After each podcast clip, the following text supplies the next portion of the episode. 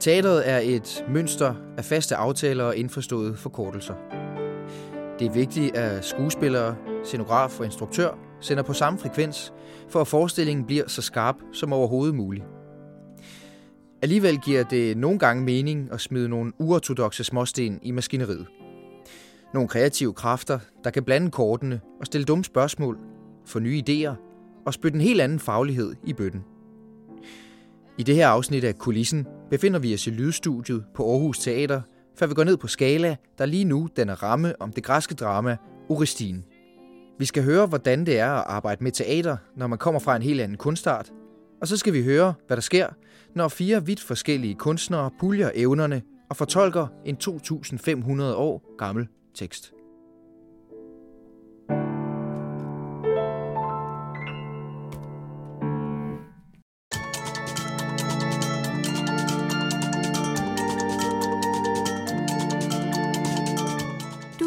Til Kulissen. En podcast-serie om livet bag scenen på Aarhus Teater. I dette afsnit fortæller komponist, musiker og skuespiller Jenny Rosander om arbejdet med Orestien.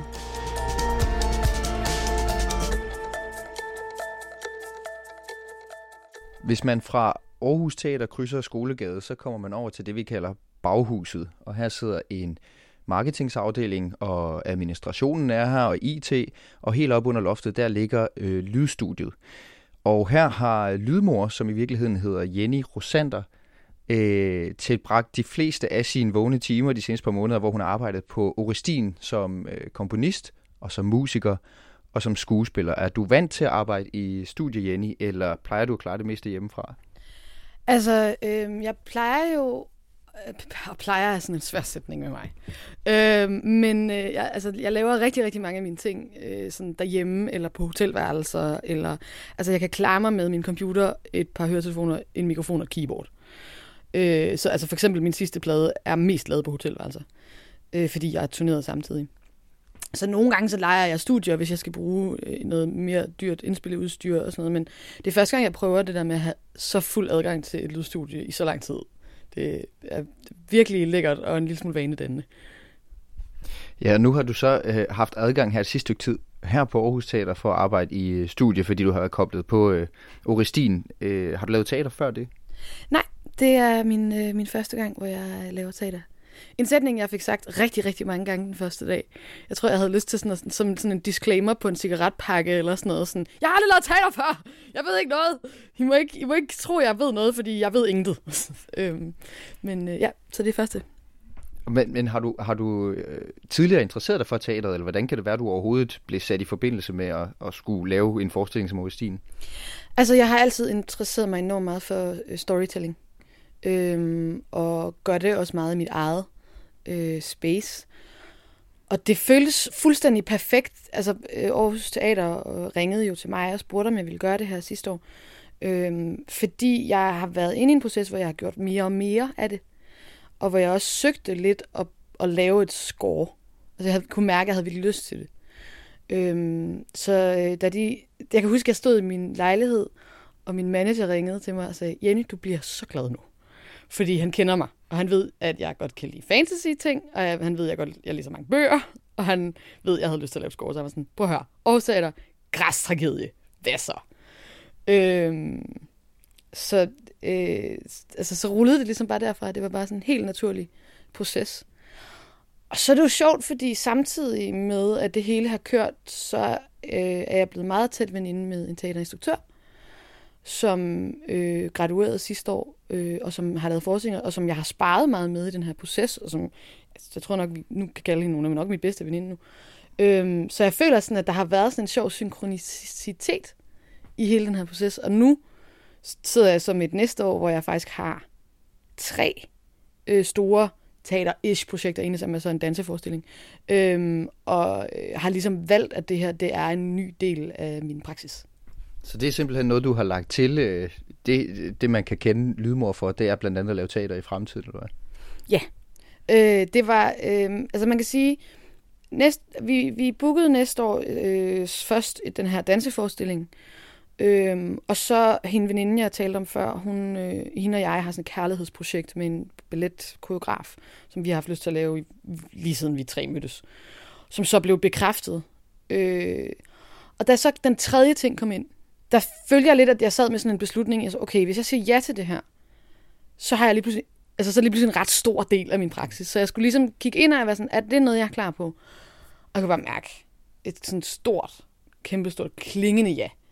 Øhm, så det har, lige, det, har, det, har, det har ændret meget.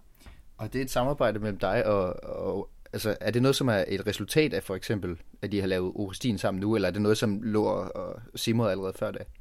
Altså, øh, det er helt sikkert et resultat af Urstien. Øh, det, der er så magisk ved den her forestilling, og som jeg ikke rigtig vidste var magisk, fordi jeg som sagt ikke havde prøvet det før, men som jeg kan så høre på øh, specielt Ulrik og Runar, som Ulrik han er vores øh, lysdesigner, øh, og hele visuelt designer. Øh, at hele det kreative hold, os fire, Ulrik Lys, Runar instruktør, mig lyd, øh, Mark kostume, har været magisk. Altså, vi har øh, åbnet op for hinanden og turde gå ind på hinandens banehalvdel. Så jeg har kommenteret på instruktionen, Rune har kommenteret på musikken. Vi har alle sammen ligesom givet en enorm tillid til hinanden. Sådan en, jeg tror på, at du er for vild. Også fordi vi på en eller anden måde alle sammen er lidt forelskede i, hvad hinanden laver. Men samtidig også sådan en udfordring af, jeg tror, derfor så tror jeg også, du kan lære dig endnu vildere. Og det er jo bare helt vildt rart. Det er jo vildt rart at opleve, fordi jeg kunne også mærke øh, i processen, at jeg virkelig var sådan rørt over det samarbejde, vi fire havde. Og det er dejligt at høre, okay, det er ikke helt normalt. Det, det er en, en unik ting også for de andre, der har været involveret i det.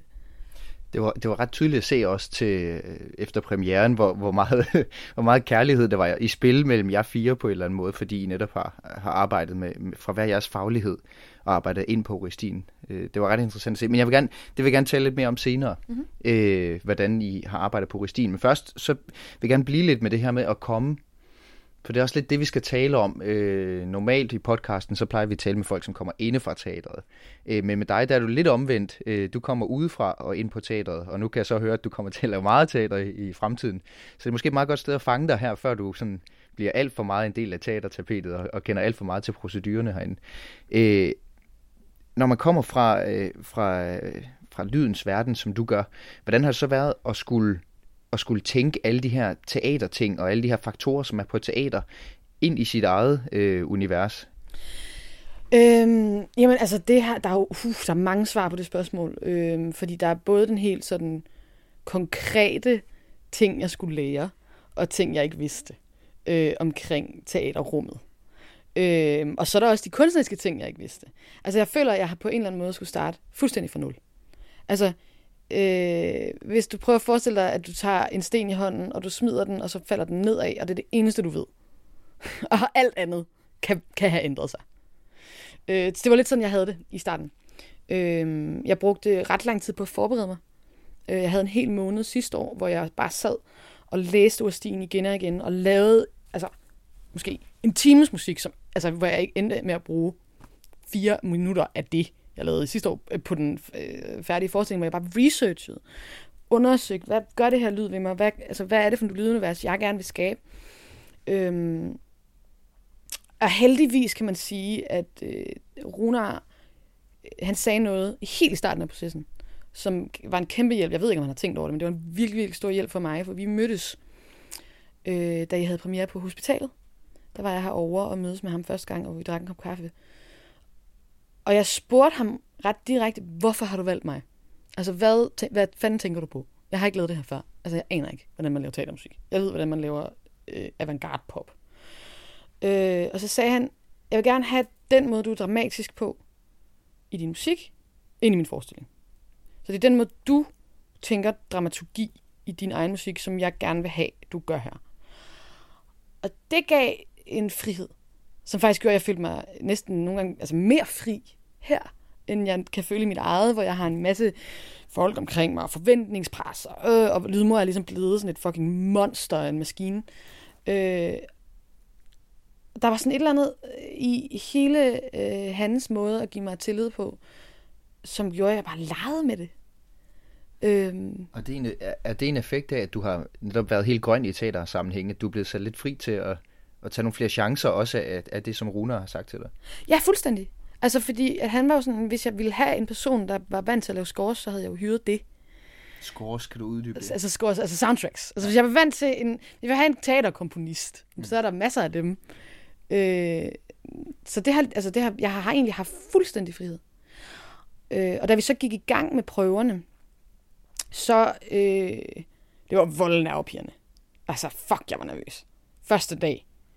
Det var sådan helt sindssygt. Jeg tror aldrig, altså lang tid siden, jeg har haft så mange følelser i min krop samtidig. Jeg følte sådan helt, dengang man gik i folkeskole, og sådan første skoledag-agtigt, sådan, åh, fuck, og bare sådan alle de her forventninger, og øh, tvivl, og sådan, og jeg havde ikke forstået, hvad de mente med det her koncept, som hedder første læseprøve som er sådan noget, det kan jeg så lige fortælle til folk, der ikke har lavet teater, at første læseprøve, det er sådan noget, hvor at alle, der er involveret i forestillingen, mødes i sådan et stort rum, og så fremlægger det kreative hold, hvad deres visioner er for forestillingen. Øhm, og jeg er jo en del af det kreative hold, så det skulle jeg også. Men det har der bare ikke lige nogen, der har sagt. Fordi folk i teater, de er så vant til, at man ved, hvad første læseprøve er, at når de sender en invitation til første læseprøve, så tænker de, det forstår hun vel godt. Jeg havde fået en invitation til første læseprøve, så jeg tænkte, Nå, det er vel bare at læse stykket igennem sammen, mig og skuespillerne. Det er vel ikke så meget. Og jeg var sådan lidt, hvorfor fuck starter man med det? Og så ankom jeg, det var første dag jo på produktionen, så ankom jeg, tjekkede ind i min lejlighed, mødtes med Runa op i kantinen, 10 minutter før. Og så sagde han, Jenny, skal du bruge nogle højtalere til din del? Og jeg var sådan, øh, hvad? højtalere til min del? Hvad, hvad, hvad er min del, Rune?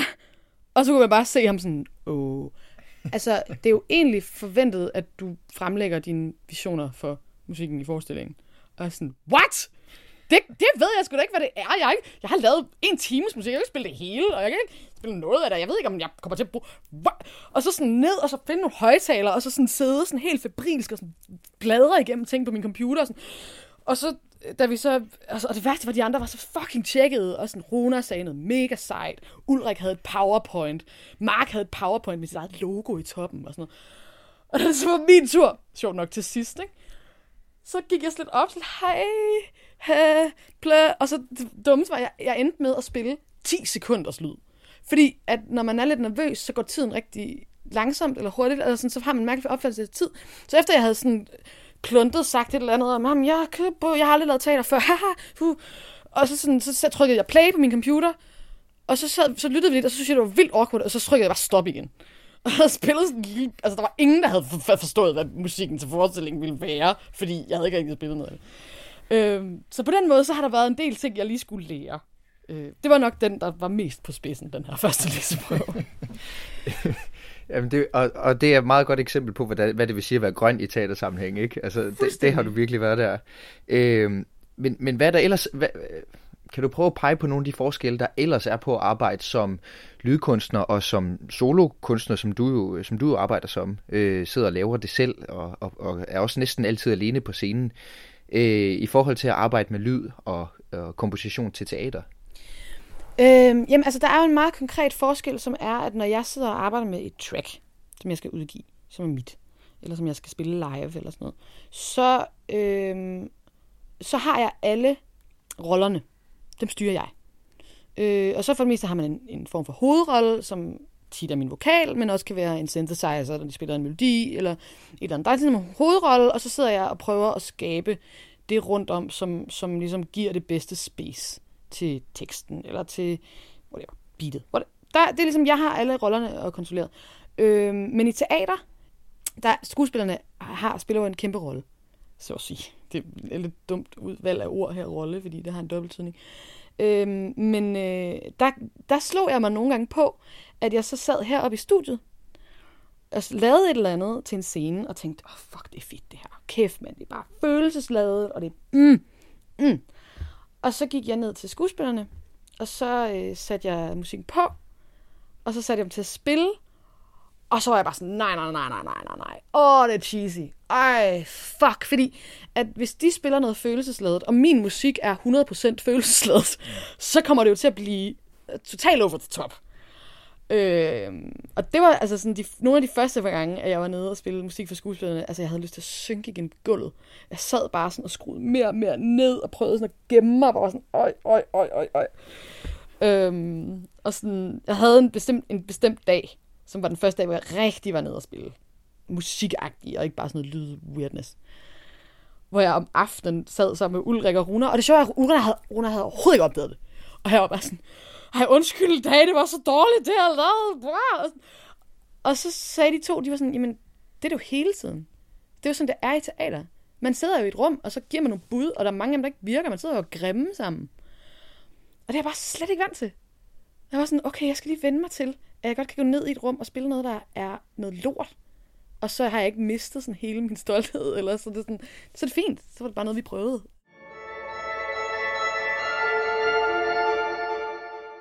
Hvor langt er der mellem, mellem, mellem lydmorkoncerter og så teater i, for dig? Øh, jamen det, det, det er lidt apropos noget, jeg har tænkt rigtig meget over på det sidste. Øh, som jeg lige sådan, kan sådan snige mig ind på nu, fordi jeg synes, det er rigtig interessant. Jeg vil gerne så meget som muligt i mit arbejde prøve at slette de der grænser imellem det. Øh, jeg sad lige øh, forleden med øh, de her to mennesker, jeg skal lave øh, en forestilling med næste år. Teater og sku, øh, ballet, koreograf.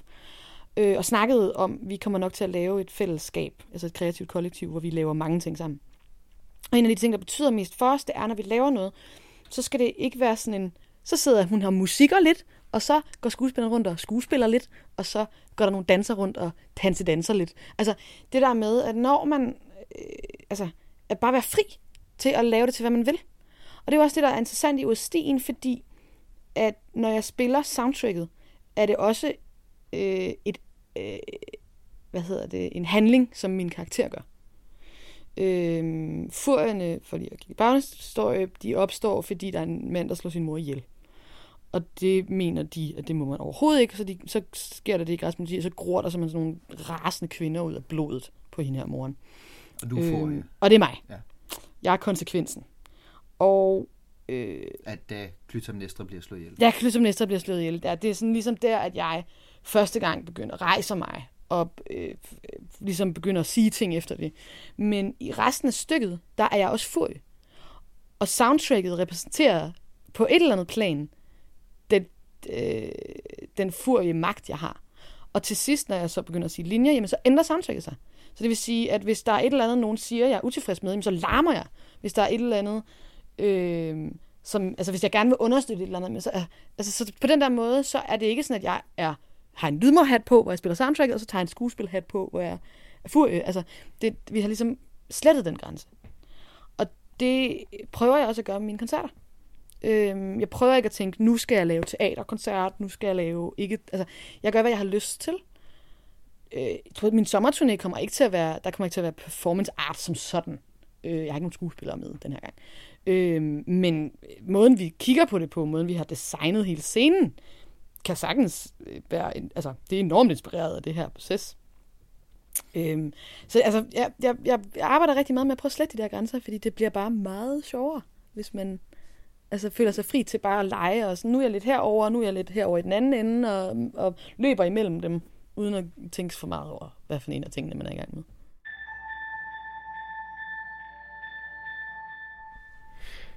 Jenny, nu er vi kommet over på, øh, på Skala scene, som er der, hvor I spiller øh, Orestin lige for tiden.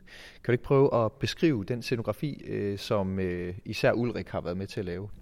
Ja, jamen altså, det er jo meget simpelt. Øhm, det er ikke som sådan en scenografi, det er mere bare lys.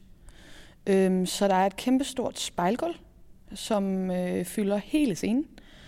Og der er øh, fire kæmpestore LED-skærme, som hænger op ovenover, som kan alt muligt. Og så hænger der fucking mange lamper over det hele, som kan alt muligt. Øhm, og som så skaber nogle helt sindssyge rum i løbet af forestillingen. Og en del af, af det, som du også var inde på tidligere, som er det specielle ved Uristin i den her opsætning, det er, at de kommer med hver jeres faglighed. Der er Ulrik Gad, som, som du siger, som har stået for, for lys og det visuelle, og det som egentlig gør det ud for en scenografi, selvom det ikke rigtig er en scenografi, som du rigtig nok siger. Så er der Mark Tan, han er moddesigner og, og skaber kostymer, og har skabt sådan nogle, sådan nogle meget sådan, øh, hvad kan man sige, det er sådan en slags øh, kønsneutrale kostymer, hvor de glider sammen i sådan en masse, hvor, hvor at, at de også kan spille folket på det ene tidspunkt, så får de en jakke på, så er de pludselig konge og så videre. Øh, så han stod stået for kostymer. Øh, så har Runar Hotne, han øh, er fra Norge, er vant til at arbejde med teater. Han er instruktør og har været instruktør på den her. Og så der selv, som, øh, som har lavet lyd, øh, komponist og musiker, og så lidt skuespiller.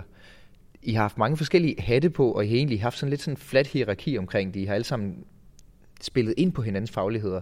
Hvordan har det været at arbejde på den måde? Jamen, altså, det har jo bare været sindssygt fedt. Altså, det, øh, det vidste vi jo ikke, om ville ske. Øh, jeg tror, øh, Runar har jo nok haft en anelse om det, da han satte os sammen. Øh, og har jo nok også let efter det i sammensætningen af folk. Øh, men det, der kan ske nogle gange, når man har en, en lille gruppe, det er, at man rammer ind i en helt perfekt balance i temperamenter. Øh, og der er sådan noget i os fire, som bare altså, komplementerer hinanden virkelig godt. Hvor jeg er måske sådan lidt mere kaot, og siger alt muligt hele tiden, jeg ved ikke, blah, blah, blah, og øh, Rona har den der sådan, han er lidt også en kaot, men er stadig instruktør, så han er ligesom det store øje, der skal se det hele udefra. Ulrik er sådan enormt nede på jorden, down to earth, praktisk. Hvad, hvordan, sådan her. Men stadig med en ret stor øh, emotionalitet. Og så Mark, som har det her vilde æstetiske blik, og som er så kompromilløs, og som er så skarp. Øh, så der har ligesom været den her kombination af skarphed og blødhed, kontrol og kaos, øh, som vi alle sammen har i os selv, men som så vi også ligesom har indtaget forskellige roller i, i den kombination. Og det har bare været sådan et puslespil, som bare er gået helt perfekt op. Sådan en sudoku, der bare lige løser sig. Sådan, øhm, som har gjort, at vi har, ja, som du siger, spillet ind på hinandens banehalvdel. Jeg havde, øh, for at give et konkret eksempel, en fantastisk aften, hvor øh, jeg har jo sådan øh, arbejdet øh, ret meget rundt om skuespillerne. Så det vil sige, de fra 12 til 18, der sidder de jo og øver, og der har jeg været med dem så meget jeg kunne. Så inden og efter, der har jeg så lavet en masse ting. Øh, og skuespillerne var gået hjem, og jeg sad herinde i rummet, jeg sad nede på gulvet, øh, og øh, var i gang med at arbejde på et bestemt stykke musik. Og Ulrik han sad oppe og var i gang med bare at lave nogle forskellige lysting. Og så lige pludselig så opdagede vi, hov, vi er sgu egentlig det samme sted i forestillingen. Og så spillede jeg det der, jeg havde tænkt mig skulle være, det er det der overgang til øh, mørkescenen, og på et tidspunkt, hvor det bliver helt mørkt i forestillingen. Og så sagde han, ej fedt mand, det er fedt nu, det, vi kan virkelig mærke, det har løst sig. Men, men i forhold til lyset, så spillede han lige, hvad lyset skulle gøre. I samme ting. Og så var jeg sådan, okay, det her kan vi godt få til at mødes på en ret fed måde, men, men så skal du gøre noget andet med lyset. Du skal lige, den der over, det der skal lige være lidt længere. Og så var han sådan, ja okay, men kan du så vente med, at vokalen kommer på til der? Og så sådan, ja, helt sikkert. Og så havde vi sådan en team, hvor vi bare ligesom rykkede lidt på det, og, og jeg så råbte op til ham, og han råbte ned til mig. Og så lige pludselig, så virkede det. Og, sådan, og det var bare altså et, et perfekt, perfekt eksempel på, når et samarbejde bare virker. Og man har den der ind, øh, indforståethed og tillid til hinanden.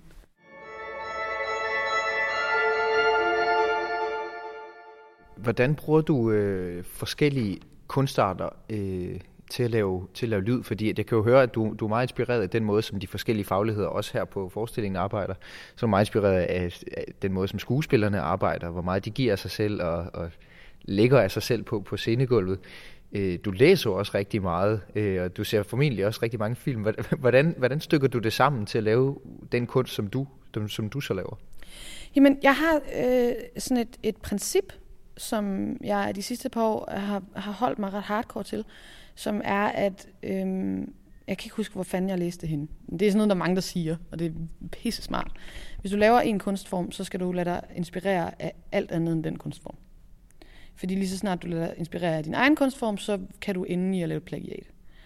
Så, når jeg laver noget, så er det, vil det altid være inspireret af en bog, en forestilling, en udstilling, et maleri, et eller andet, fordi at så, er det meget, så kan man jo næsten kopiere. Ikke? Så kan man sige, jeg vil gerne lave en musikalsk udgave af den her bog. Øh, eller jeg vil gerne gøre det greb, som de gør i den her forestilling, det vil jeg gerne prøve at gøre bare med musik.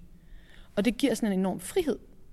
Hvorimod, hvis jeg sidder og skal tænke kun i musikkens verden, så kan man godt føle sig sådan lidt låst. Fordi man føler, at alt er lavet. Høj, der er meget musik. Der bliver udgivet øh, til tusindvis af sange hver uge. Hvorfor skal der være plads til min? Og ligger jeg et lidt eller andet sted imellem Grimes og Churches, og øh, hvordan kan jeg finde min egen plads og sådan noget. Og, og den slags ting kan påvirke mig rigtig meget, har jeg fundet ud af, hvis jeg begynder at tænke på den måde. Øh, så det har givet mig en, en helt fantastisk frihed at holde op med at tænke over, hvad andre musikere laver. Og så kun tænke over, hvad andre kunstformer laver. Nu sidder vi jo i skala øh, og, og skuer ud over spejlsenden lige nu, hvor, øh, hvor skuespillerne normalt folder sig ud.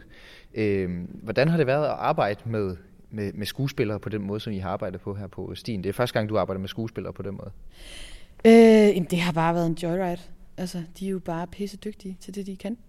Øh, og de giver vold meget, og de har min ryg, og de har virkelig hjulpet mig rigtig meget.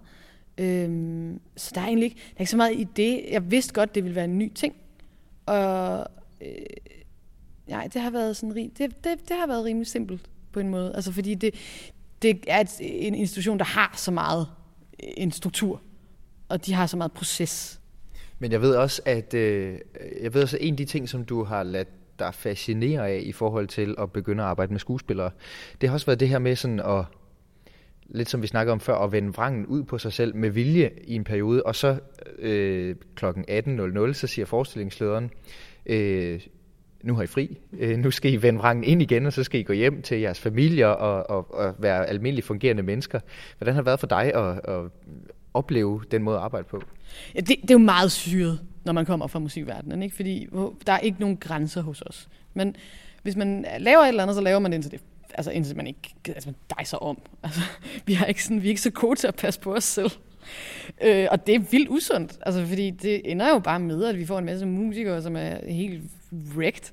Men, øh, men teateret er bare rigtig god til, altså de har overenskomster, og de har strukturer, og nu skal vi sørge for, at vi er okay på den her måde. Og sådan. Øh, men altså, det var virkelig syret for mig at opleve den der, nu er klokken 18, ja, ja, altså præcis 18.00, du lige meget, hvad vi var i gang med, så kom Trine, ja, klokken er 18. Og så, nå ja, vi, så stopper vi. Hvor jeg var sådan nogle gange sådan, øh, what? Vi var jo i gang med noget. Altså, det kan ikke, vi kan ikke stoppe nu.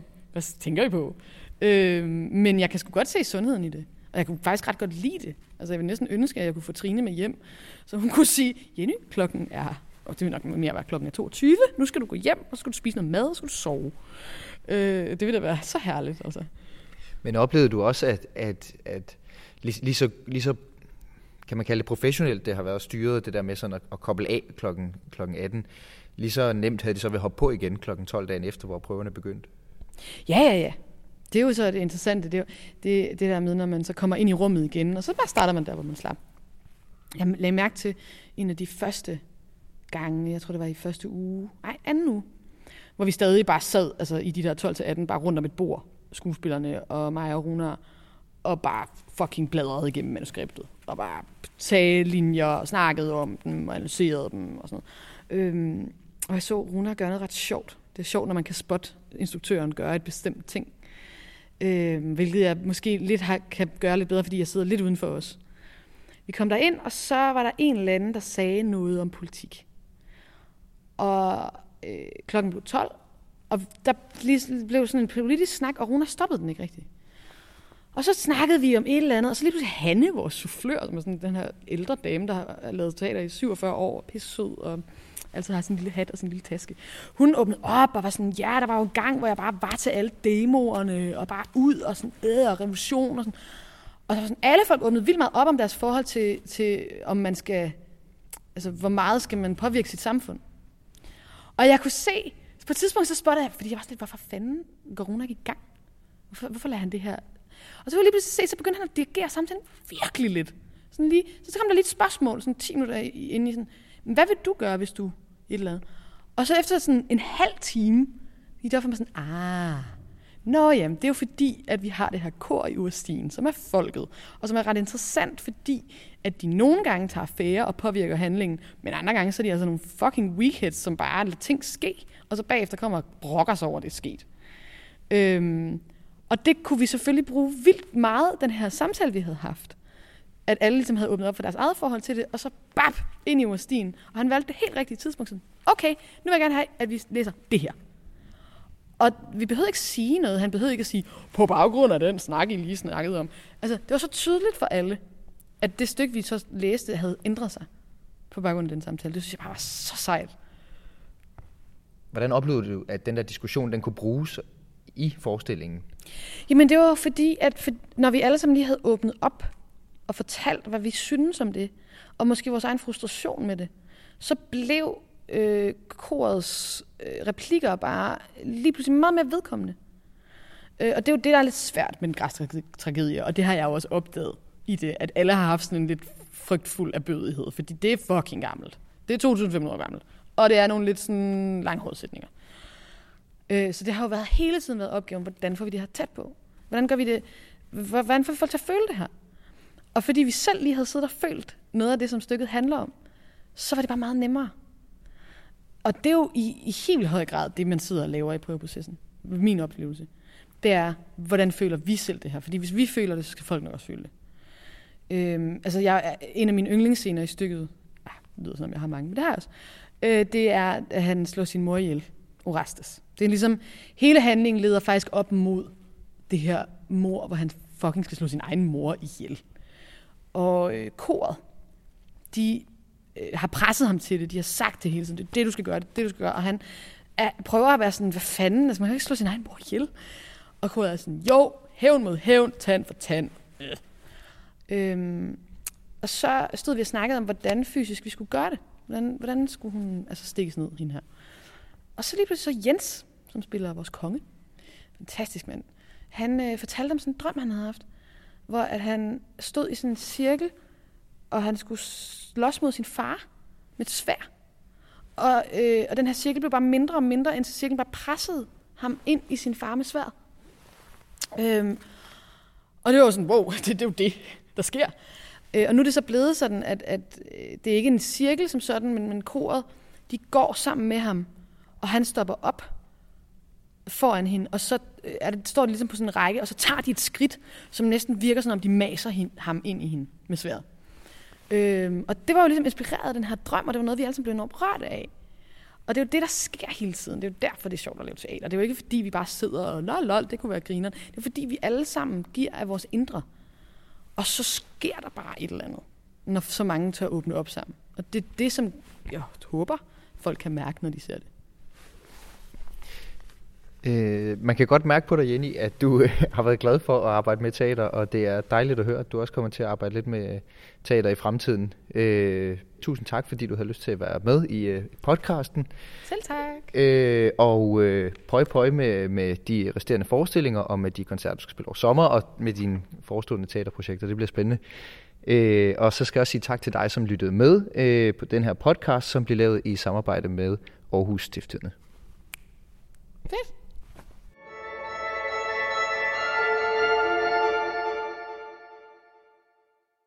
Du har lyttet til Kulissen. En podcastserie om livet bag scenen på Aarhus Teater. Mathias Wissing har stået for koncept og tilrettelæggelse. Lyddesignet blev skabt af Claus Q. Hedegaard og Marie Kolkær Højlund.